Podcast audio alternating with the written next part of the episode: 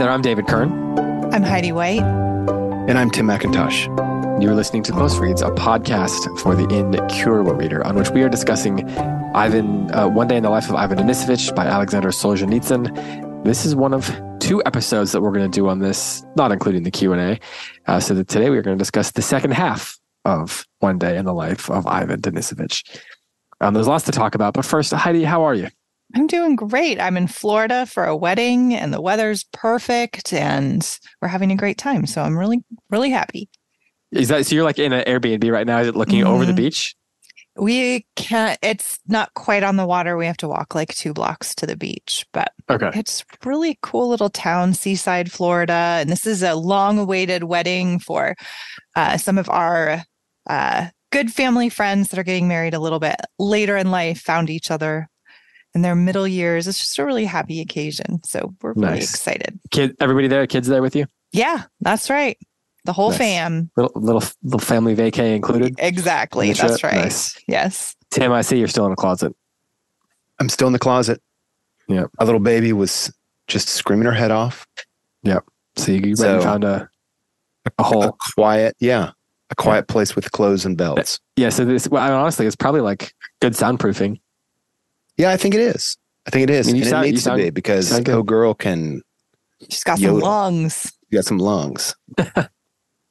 well, that's good. That's uh, you know, it's in it's uh it leaves some complications currently at this time in her life, but in the long run, it's probably a positive. That's yeah. right. Yeah. So, well, we are here to discuss um, the second half of this book. Before we do that, though, I want to tell everybody about today's sponsor.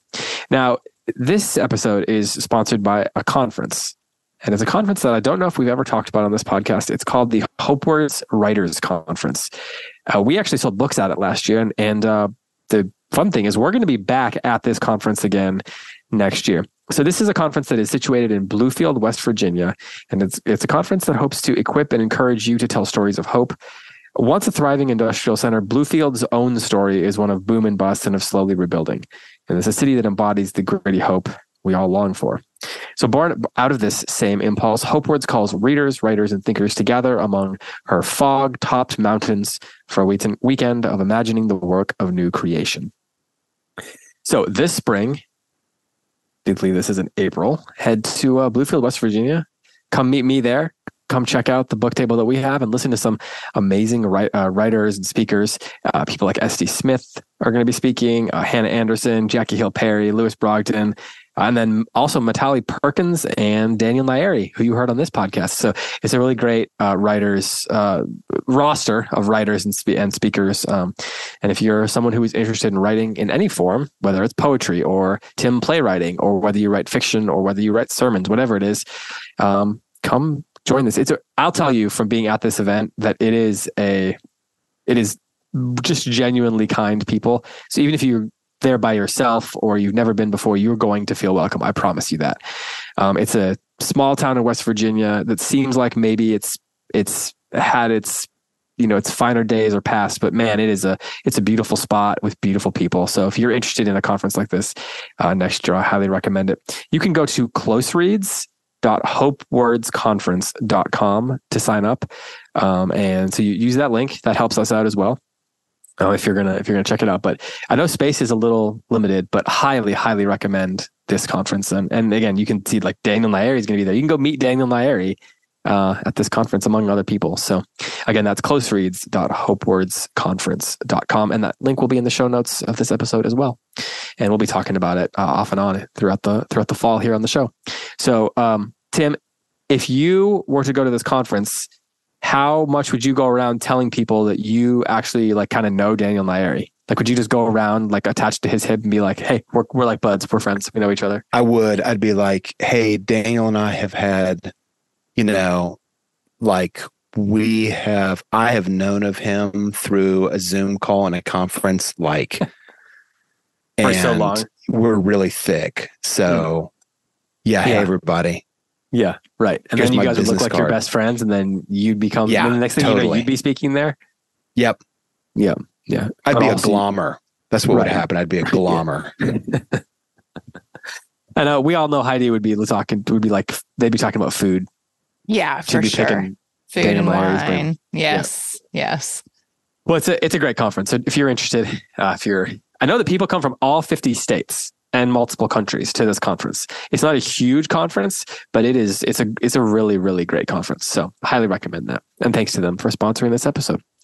Okay, now the kind of conference that you would have if you were at Hope Words is uh, very different than the kind of conferences and uh, living experience that you would have if you were in prison with Wow. Shukov and, and his his his pals. You But- We didn't think you could do it, David. But Yeah. day, but that one was unique. yeah, it- unique is the right word. That's like when I say interesting, and you're kind of like, is that a positive thing? yeah. Unique, how he calls it. So, um, one thing though that the conference and this book might have in common is some of the things that it contemplates. And one of the questions that I wanted to ask you two is what your perspective is on the way this book introduces themes of, well, just to put it simply, God and faith at the end of the book with very little room to spare, almost as if the denouement is a conversation about faith. I was curious, what do you think, like, the effect of that is? Why does he do that? What's the purpose of that? Heidi, do you have thoughts on this? Yeah, I do. I I was very moved in reading it this time at how uh, Solzhenitsyn reflects on faith uh, in the novel through Ivan's observations of Alyoshka the Baptist, and and of course I have to ask myself if Alyoshka the Baptist is named after Alyosha um, and the brothers K. Yeah. And it seems a clear nod to Dostoevsky there. And a beautiful one, especially because Solzhenitsyn later says that that the hope for Russia is in the Russian is in the Orthodox Church, but he does not give this admirable character. He's not part of that faith. He's a Baptist, and which is, I think, so beautiful and so ecumenical. Like there's such an ecumenical vision from Solzhenitsyn in all of his work, uh, and Hmm. for for this peasant who, you know, Tim, you said last week. I've been thinking about it a lot. Um, you made kind of an offhand comment that I thought was so profound. You said you by the end of the book you can we we can discuss whether or not Shukov has a compelling moral inner guidance, right? Mhm. Um, yeah. Yeah. and and and that I think that's a very important question. Uh, but I I just really loved how he uh, his inner world is so connected. Uh, his inner eye, the way that he talks about Alyoshka, um, the Baptist in the story, gives us, I think, this this um, this glimpse into how this character is brought out of himself and his experiences through a through a fellow Christian, but it's personal. It's not a philosophical or religious conversion for him as much as it is an admiration for somebody who is who has faith um, and is living with the dignity um, in in his Hmm. uh, in in the camp because of his spirituality. So that was one thing that stood out to me.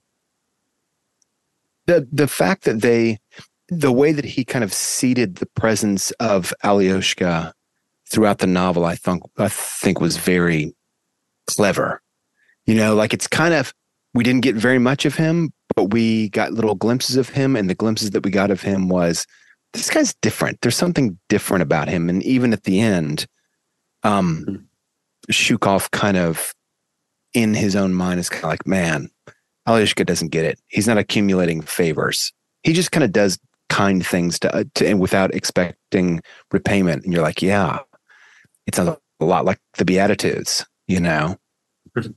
I, I thought that it does come in at the end as part of the close of the day and the close of the book. But I feel like it didn't come in from midair. It, it seemed to me like it was set up very neatly.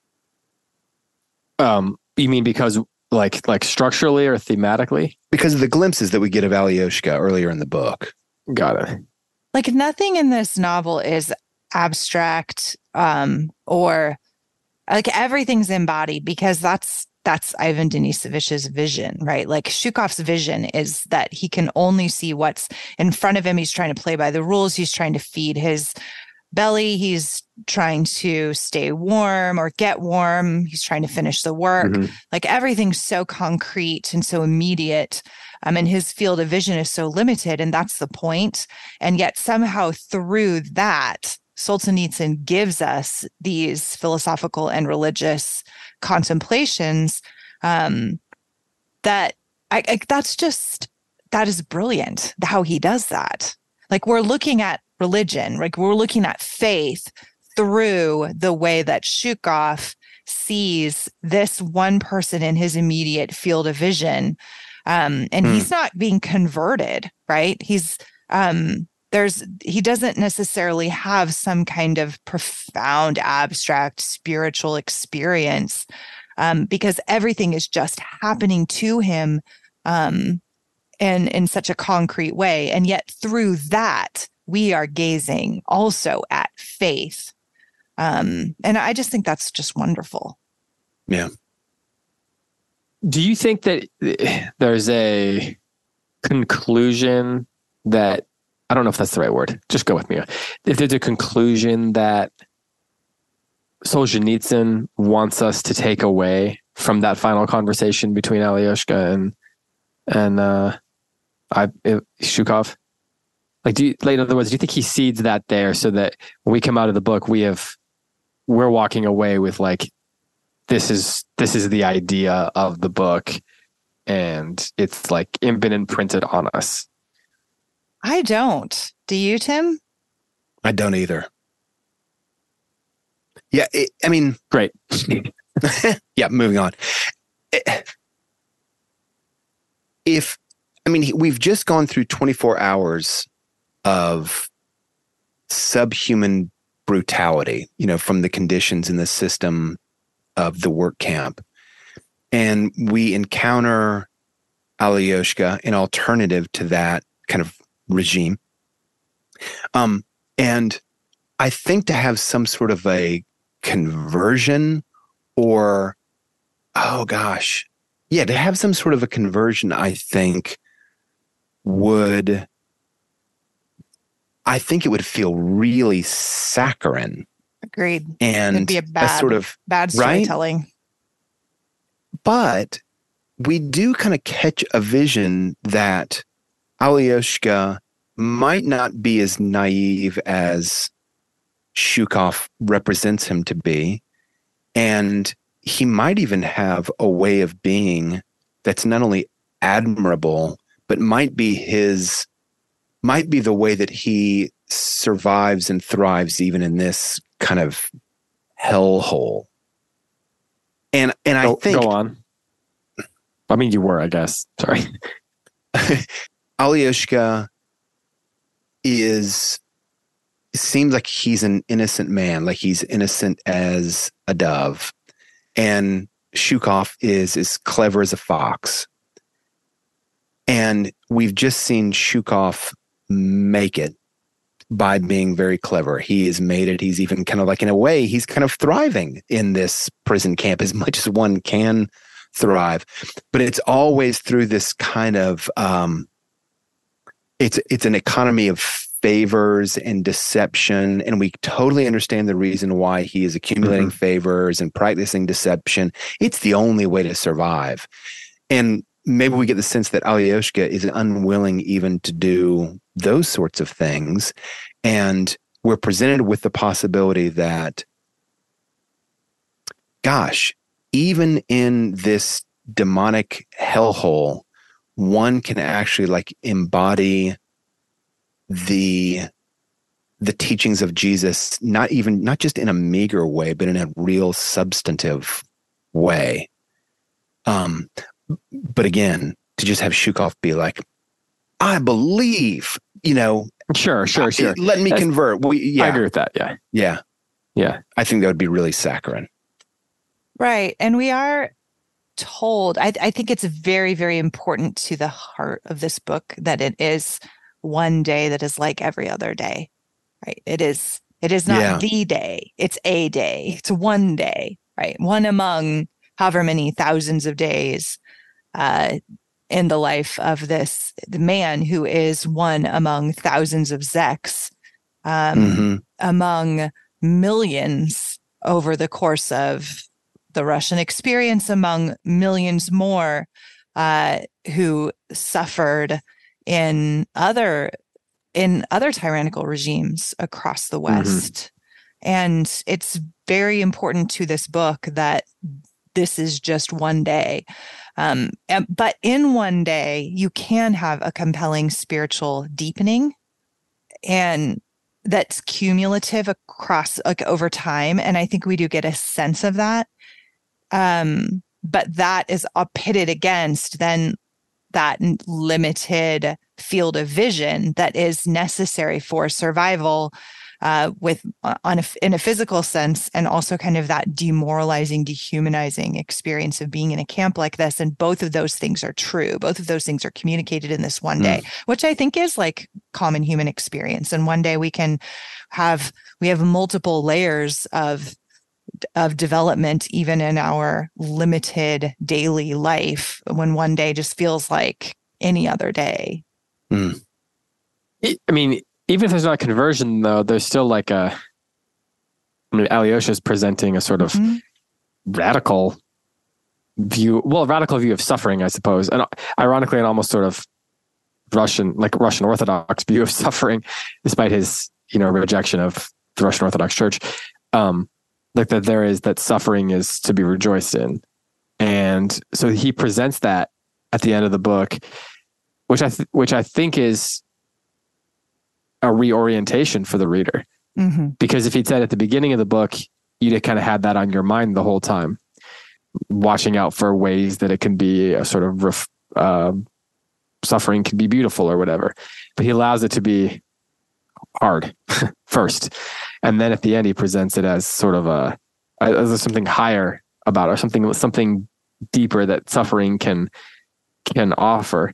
So in having shukov our main character our protagonist sort of bristle at that if not outright reject it through what and this does seem like it's been to your point Heidi about it being one day they've probably had this conversation many times it feels like they're picking up where they left off at another point, some other evening in their theological musings together. But in having Alyosha, Alyoshka presents this one view and then having uh, Shukov bristle at that, what is the, like what do you think that Solzhenitsyn is doing by doing that? Because we know what his perspective is, and we also know that he was in these camps. He has, you know, he probably he probably uh, has some inner turmoil on on the notion of suffering while he was suffering and afterwards as well. Um, so so going back to the question of not just Shukov's moral compass, I suppose, but how do we read the book's sort of ultimate perspective on the question of suffering? Do you think? How, how do you, you want to answer yeah. that first? Yeah, sure. I think that there's so many layers to the book's contemplation of the problem of suffering. It's not I don't know that I would say that this book is an outright theodicy, an outright, you know, um, overt um, question of like, where is God in suffering, right? Um, but, and for that, I think it's the stronger um, because it's a book that focuses on the humanity of the protagonist and how he mm. is, he's not really a hero right? He's just an everyman and he's figured out a way to navigate the camp um, to survive uh, and and and even to have good days. Um, mm. And and there's multiple reasons for that. And and I do think that the book somehow communicates that Alyoshka is a witness of grace, like a, a harbinger of grace for Shukov, but that that grace is coming in little bits and pieces cumulatively over time rather than in some big conversion moment, at least in this one day in the life of Ivan Denisovich, right? Um, and and I think the book's all the more powerful for that um, because the words of Christ that um, that Alyoshka quotes are that is Christ's vision of suffering, that that is our path, suffering is our pathway to the to the kingdom of God. And um and that ecumenical profound spiritual mystical wisdom that's impossible to understand um, without um, uh, the eyes of our heart being open to that. Like it's clear that Shukov's the eyes of his heart are not quite open to that, but that it's doing those words and Alyosha's witness and example are doing a work on him. Um, and mm. but there's other ways that the book contemplates that. Like for me, one of the most meaningful aspects of the book is how lost he gets in his work. Like I remember mm. being so surprised by that the first time I read it because in my mind like the work day of a work camp is the worst hell of the day. Like that's what I would expect. Like mm-hmm. this um that if if I'm imagining myself in a in the gulag um I imagine that the hell of the cold and the hell of the work that's what I would think would be the worst part. Um, and that meal times would be this like comforting part. But it almost seems like the the the things that I expect to be more of a struggle are easier, and the things that I expected to be easier are more of a struggle. And like the meal time is so hard for me to get past because I just want him to eat. I just want. I'm like I just I'm like yeah. longing for him to eat. and wor- worried that he's not going to be able to he's going to get cheated or whatever i feel that so much but like the meaning the meaningful work for him, even though the work is supposed to be meaningless. It's supposed to degrade him, but somehow it ennobles him. It's I it is so beautiful to me that that like every time I read I've read this book that has like stood out to me that the best part of his day is like when he forgets himself, when he forgets the suffering that he's under, it's because he's doing something, building something, making something. I think that's hmm. powerful. It's interesting that you brought up um, a theodicy. Like, mm-hmm. like this book isn't a theodicy. I agree, it's not, but it does kind of nudge right into that territory, does it? Right. It kind of it kind of gets right next to it because it's a book about suffering. It's a book about an unjust suffering. Right. And that is the whole question behind the theodicy is where is God all powerful and all good when the unjust suffer? Um yeah, so I don't think it's a theodicy, but it's about it's it's like the genre in the library system right next to theodicy, whatever that is, a theota, whatever that is anyway. Right. um, isn't it interesting that the most interesting part of the book, the most gratifying and swiftly moving part of the book is the work, just as you were saying, Heidi. I've not to talk about Cormac McCarthy again, but Cormac McCarthy will oftentimes um, give long passage and uh, about something like um, breaking horses or something like that, and it's not always particularly action packed but it's just enthralling. The well done description of task work. And it hmm. really does resemble, I mean, like when we're in a groove at work and the outside world disappears and we're just focusing on the task at hand that's one of the best parts about human being being a human being as far as i'm concerned it's so satisfying time and space kind of disappear. That little pain in your side that you woke up with in the middle of the night, that disappears also. And it's a little bit it, it, this book took a lot of courage to write this book there are like risks that he took like okay i'm going to take my readers and i'm going to voluntarily drop them into a terrible situation in which it's a series of incidents of suffering and now i'm going to give them something kind of exciting and it's going to be a work day and I'm going to have these guys building a block wall and it's going to be the most satisfying part of the book. And you're like, really? Like, I think a publisher would hear that and be like, no, actually, you're not going to do that. That's not, we're not signing up for that. But when you read it, it actually works. It works brilliantly. It's so great. Um, the question that you asked David about suffering is intriguing because I remember hearing the Christian teaching about suffering like it's something to be embraced and like grace can be made known through suffering. And it sounded a little bit to me maybe in my youth, or maybe it was actually told this way as a kind of embrace of suffering. Like maybe you should go seek it out. And I don't think that's what the teaching is. I think it's much more along the lines of it's an inevitability. There is no such thing as human life without suffering. It's just not going to happen. Um, and so, what ought you do? Well, given that it's going to happen, it's all about the stance that you take with regards to it. And this book provides a really, uh, a really profound answer to it.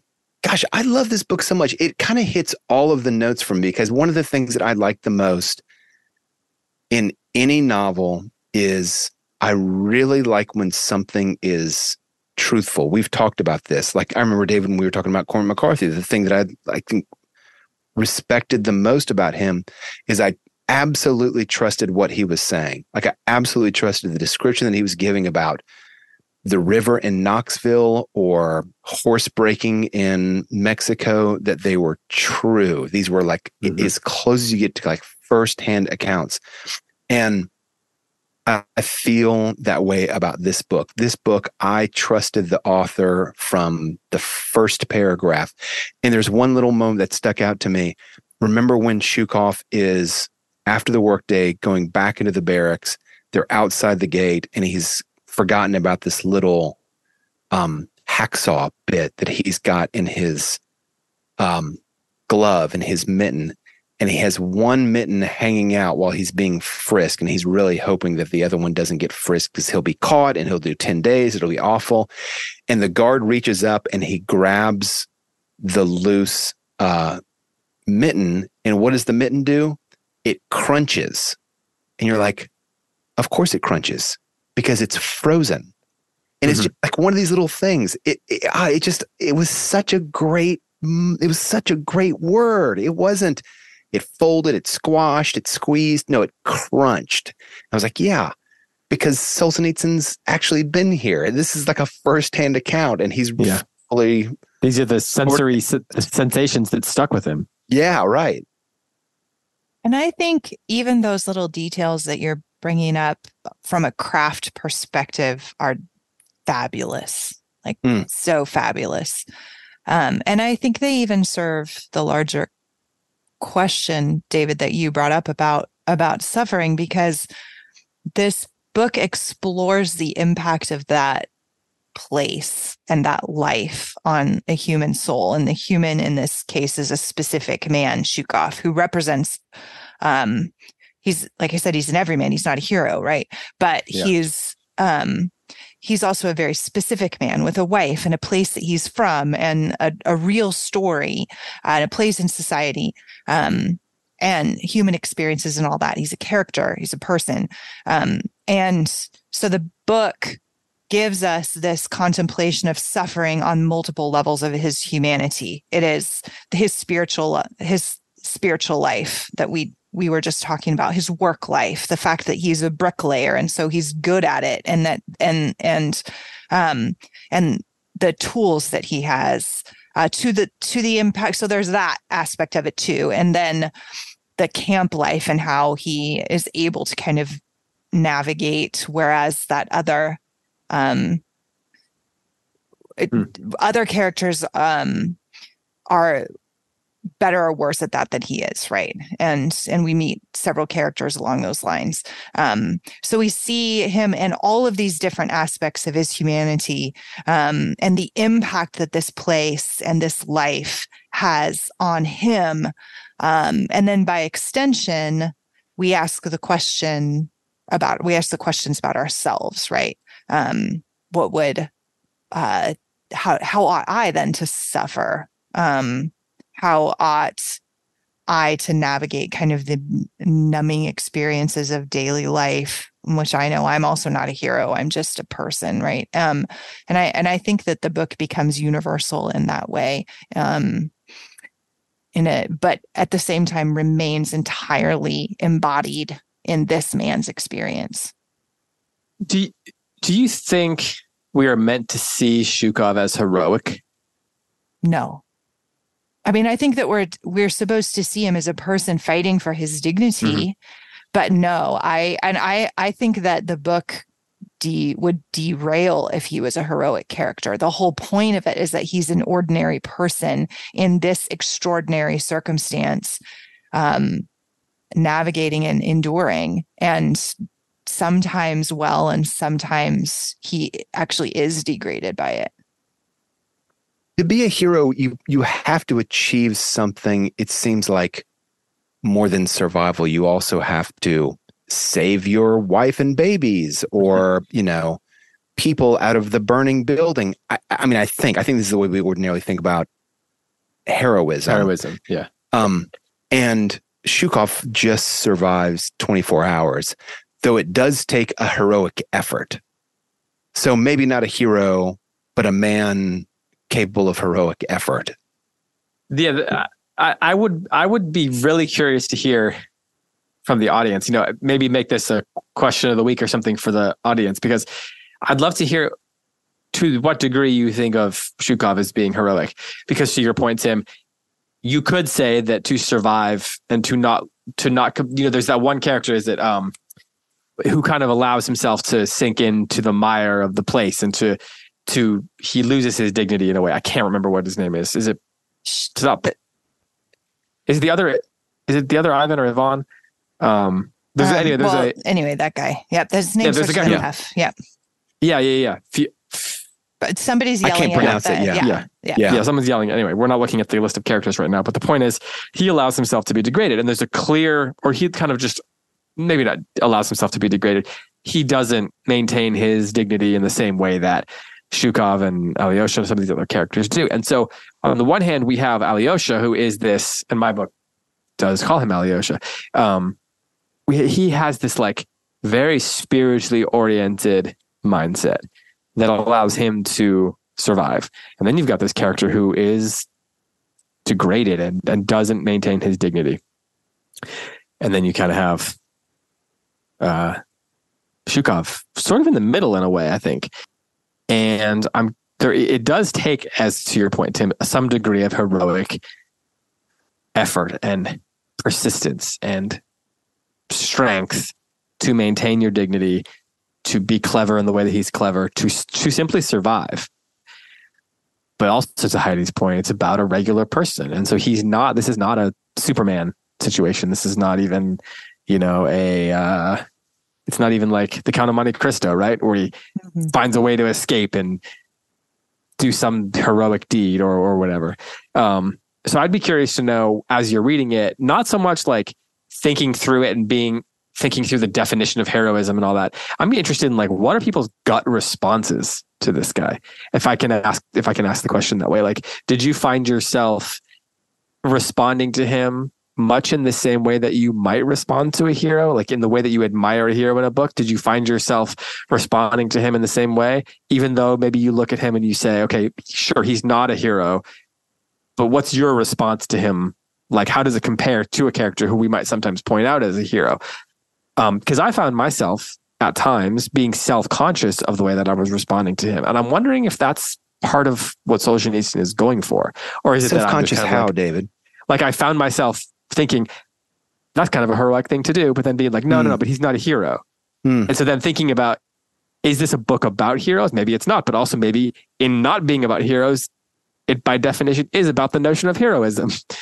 like through through like a through not being directly about the thing that it could be about in a different sort of book. Does that make sense what I'm saying? Like yeah. yeah the absence of calling him a hero or making him into a hero somehow almost allows us to contemplate the notion of heroism. hmm Um, is that going too far from what you're saying, Heidi? No, I think that I mean I might use I might change the word word hero.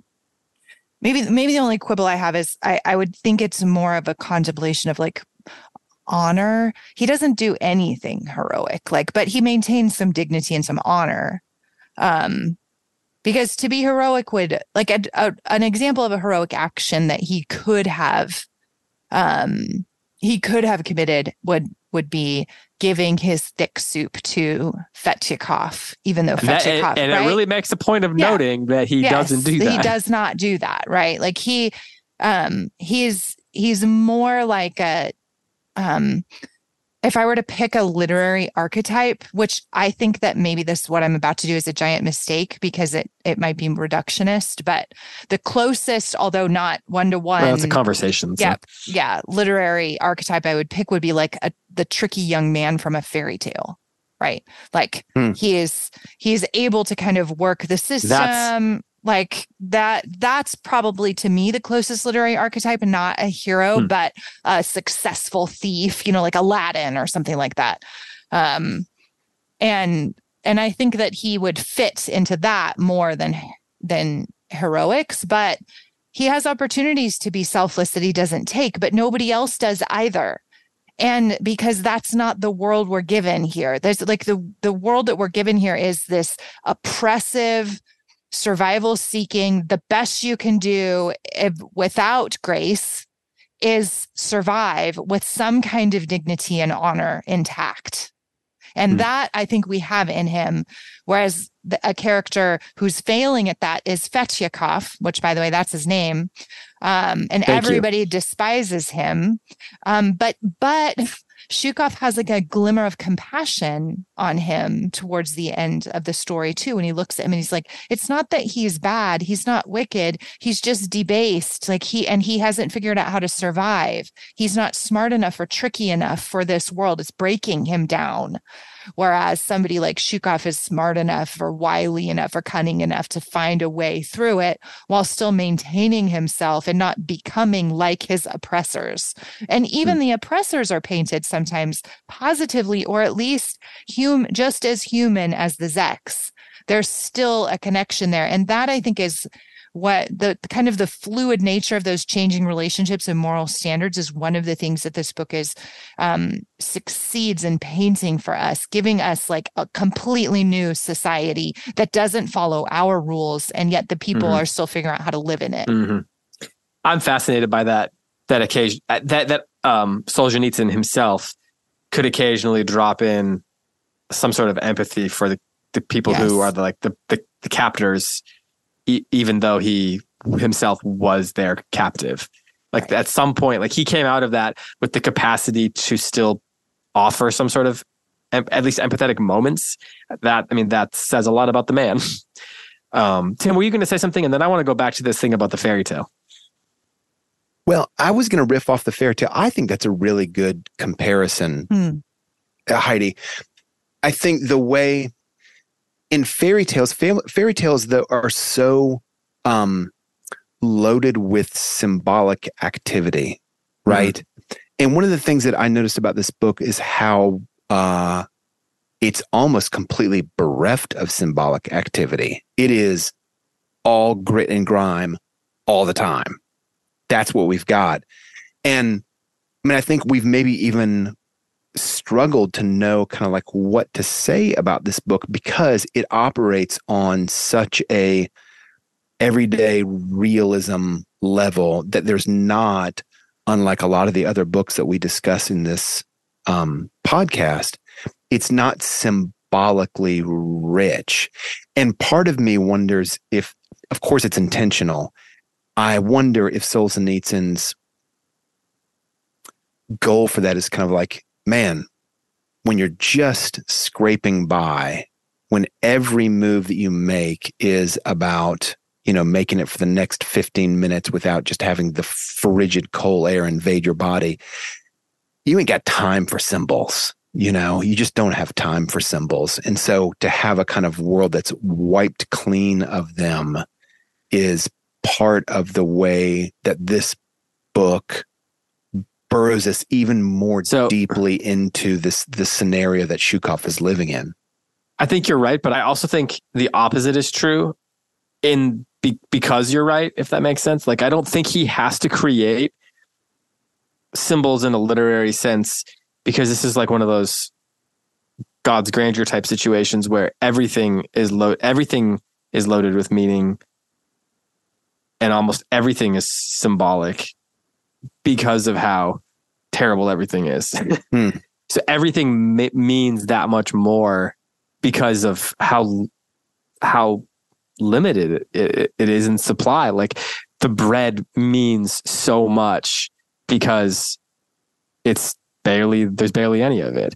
Like his the the the the little piece of cloth that we would normally say is like that's barely a scarf at all and he uses that to protect himself against the cold and that that attains that much more meaning. So i think in a sense uh solzhenitsyn doesn't need to to give us literary symbols or metaphors because the world itself is loaded with symbolism and meaning not in a way that doesn't draw pick, attention to himself itself. I, I would i would quibble with that a little bit because Absolutely.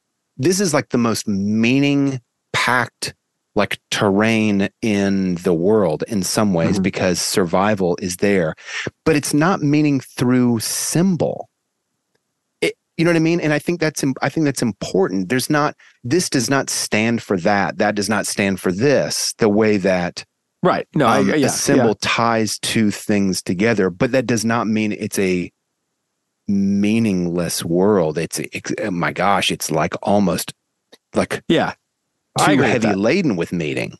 Yeah, I think I agree with that. I guess what I'm saying is that, in a sense, he doesn't he doesn't need to do that because like we because we get the the meaning is there in the individual thing without having to draw attention to it from a literary perspective. Mm. Um, and maybe we're just kind of like slightly talking past each other and how we're using the terms. Um, I agree that it, about the maybe the symbol symbolic is just the wrong. For me to say that it's loaded with symbolism is probably just the wrong way of saying it, but it is definitely. Lo- I would say that each individual thing that you would normally point to in a book and say, "Well, that's a symbol for something," it's a it's a, it's got meaning in it because it's just real life because it's real in yeah, this book. Yeah, it's like a it's like a it's like a little taste of of realism like the realism and the meaning go hand in hand. Yeah. I read a book. Sorry, Heidi. I, no, I want to hear ahead. about um like the idea of uh, the trickster maybe in a fairy tale world, but I just want to say this one thing. My one of my favorite books from 4 years ago that we talked about on the podcast was Lenin's Tomb by David Remnick, and I have a quote where Philip Roth an American author, American novelist, probably died five years ago, was talking about how different Americans view literature as compared to um, Soviet era Russia. And the quote from Philip Roth is Here in the US, nothing is forbidden and literature is meaningless. There, everything is forbidden and literature is meaningful. And that really seems to suit the this book. You know, everything was forbidden in Soviet era Russia. Um, Khrushchev somehow let this pass into the hands of regular readers and they gobbled it up because everything was forbidden. And so literature became so meaningful. And I think, yeah, the world that um, Shukov is living in, everything is forbidden by the guards, everything is forbidden by the system, and everything is meaningful because of it. Doesn't mean it's a fun world to live in, but it's a really, really powerfully meaning meaning packed world. Mm. Heidi, go ahead. That, yeah. That, good quote. So I was the one who brought up the trickster archetype, but I think it doesn't completely fit. I just think it's the closest. So in in a story for you know for listeners who are like, what are we talking about? Think of um, those fairy tales like the Seven League Boots, you know, like those kind of those kind of stories. And the trickster is like the protagonist that ex- in in in order to fulfill uh his purpose in the story or to get what he wants usually um, he has to exhibit some kind of like secret knowledge or great capacity like special intellect right? Um, in order to get what he wants and and he defies convention and breaks all the rules and still manages to get what he wants. And i think that's the closest literary archetype that we have to Shukov but to both of your points the other thing that this book does is the reason I think that that archetype is only obliquely appropriate anyway is because first of all that's the only way to survive in this place. So you're surrounded by he's also surrounded by tricksters. Like that is required of him. He's not special. Like other people are doing the same thing and if they fail to do it like Fetyukov then they are like the book he he thinks to himself Fetyukov is not going to survive, and I think we're supposed to believe him, like because Fetyukov is failing to figure out how to work the system. He's slow. He's he's going to be jettisoned, like he'll die in prison.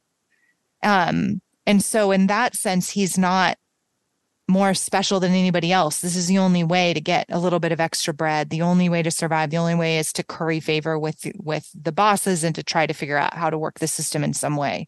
Um, and the other reason I think that it doesn't completely work is exactly what the two of you are talking about.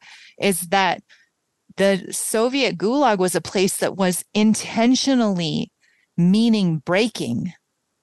Like they did it on purpose. They they they crafted the whole system of these of running these gulags in order to break down these people's humanity. They wanted them to fulfill the work but every zek is expendable. Nobody they're they're they want them to die. They want them to do work and then die. So it's there there isn't any great quest to fulfill there's mm. nothing to want. There's no duty to fulfill. There's there's and that's on purpose, which is why the best you can hope for is that at the end of the day, as the book closes, Shukov felt pleased with life as he went to sleep. A lot of good things had happened that day. He hadn't been thrown in the hole. The gang hadn't been dragged off to Sotsgorodok. He'd swiped the extra gruel at dinner time. The foreman had got a good rate for the job. He'd enjoyed working on the wall. He hadn't been caught with the blade at the search point. He'd earned a bit from Tsezar that evening. He'd bought his tobacco and he hadn't gotten, he hadn't taken sick, had got over it. The end of an unclouded day, almost a happy one. And then the all important final sentence, sentences of the book, right? Just one of the 3,653 days of his sentence from bell to bell. The extra three were for leap years he's even tabulating the extra three at the end, right? Because that's the days. Like everything is yeah. It's it's all tiny increments. Like and and part of being a human is to find yourself in a larger story, as you're saying, Tim. But like in the gulag, there is no larger story. There's just hmm. gruel at dinner time, and that's yeah. it, right? So that there there is no great heroic place for or trickster even place for these people to fulfill because they're intentionally in a not not not a meaningless environment. That doesn't exist because there is still transcendence but an intentionally meaning stripped existence. Hmm. so the so so you're on this same train of thought to your point i got really fascinated by the the, the question of point of view in this book mm-hmm. and like how how the story is told because you know it'll slip it into this random this very strange first person plural sometimes. Um i think there's like four instances where he stops talking about we.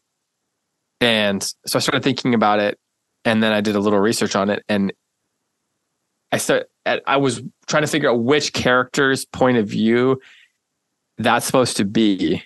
And then i started thinking about you know is this like some sort of is he kind of playing with the Jane Austen thing that we've talked about, this sort of free indirect discourse, like what's going on there? And is it supposed to be Shukov's perspective? But he actively rejects, he says it definitely is not supposed to be Shukov, Solzhenitsyn does. Because he says that, Solzh- that, that Shukov, Shukov would not have had the capacity to make right. the observations that, that the narrator does. And so it's, if you, if you can do a little research on this if you want, but basically he was actively trying to write in a traditional Russian narrative form called skaz, S K A Z, which was employed in Russian folk tales.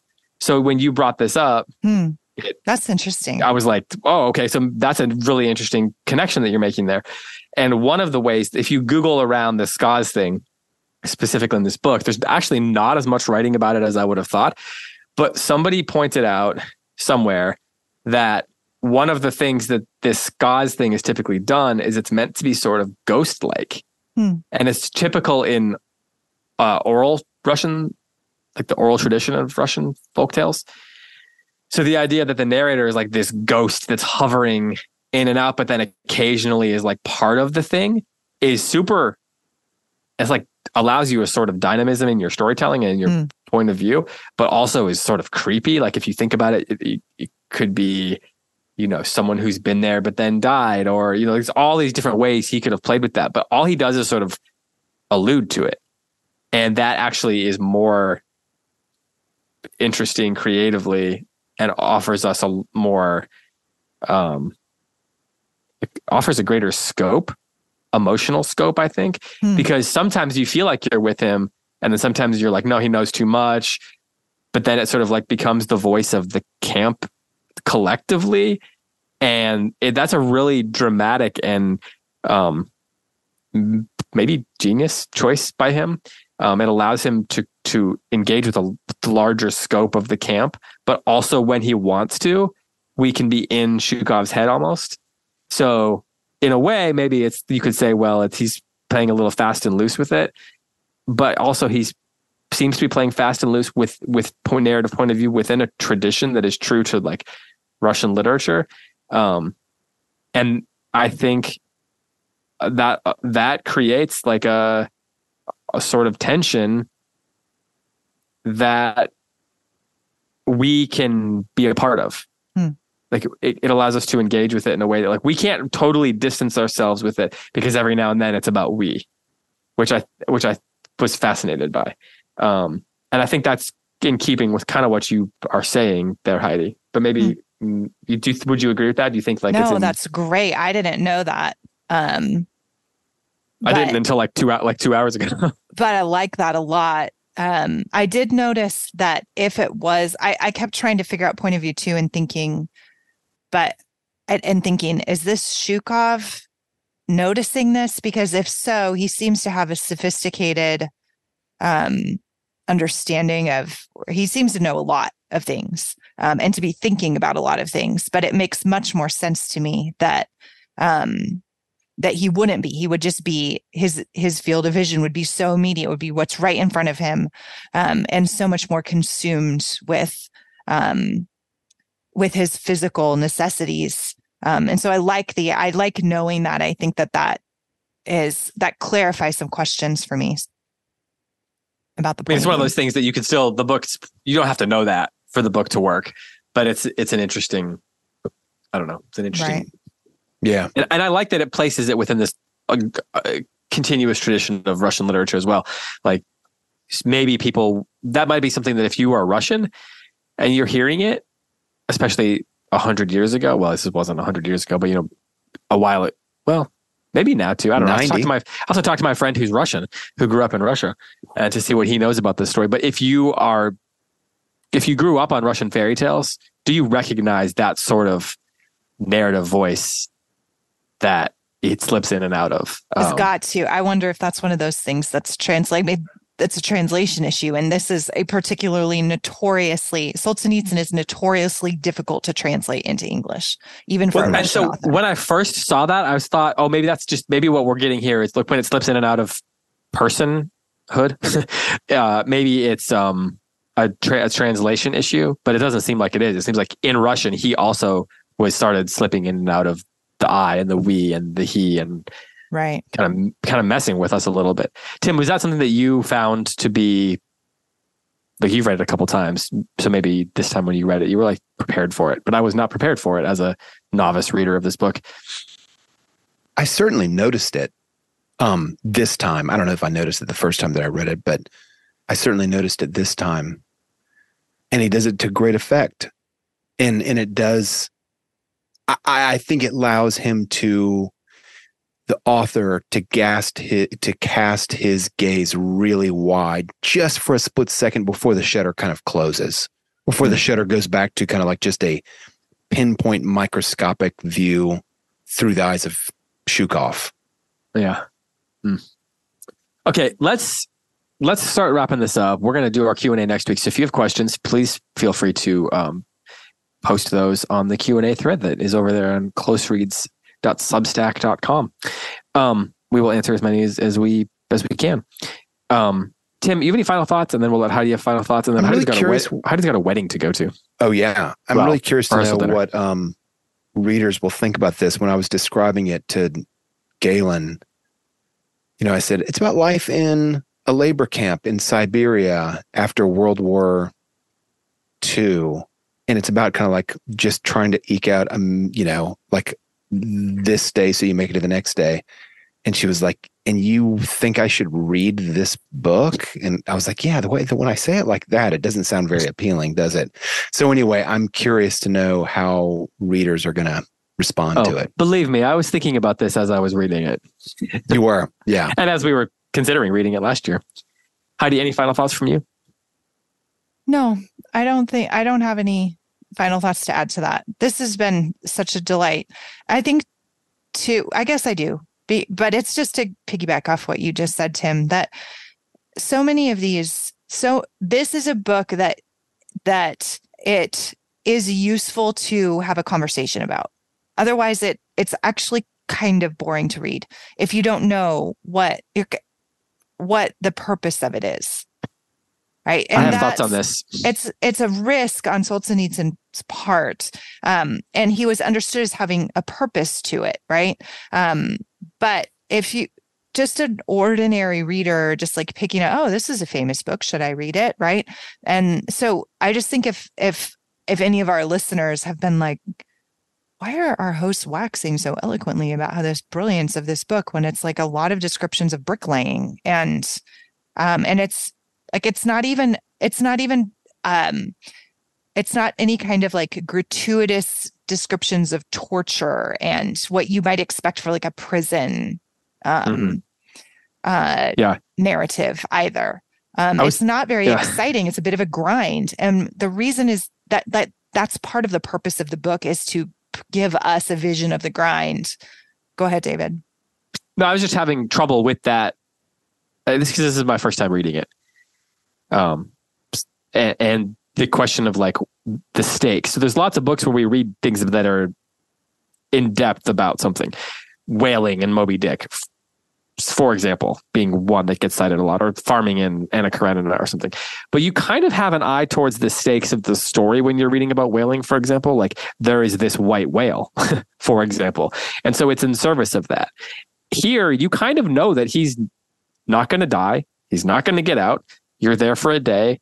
And so reading through that i kept thinking about in a way i'll put it very like simple terms why am i reading this you know that's kind of one of the things that i think the book asks you to ask and it goes back to what you're saying like it goes back to the conversations about what we're having and or that we're having so Right. I, d- if you, if you, it, I was just going to say, so if you're a reader who felt that way, I felt that way too, and I, there were times when I felt like I had to push through it to get to the conversation, if that makes sense. Not like I was like, this book is terrible. Why am I reading this? But pushing through. There's moments when I had to push through because I didn't have the stakes to carry me along through the slow bits, if that makes sense.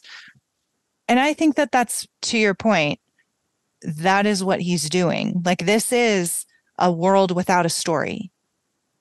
Hmm. And that is the story. Hmm. Hmm. And that's Well- hard. Like how does how do you find meaning in that, right? That's the obvious next question. Yeah.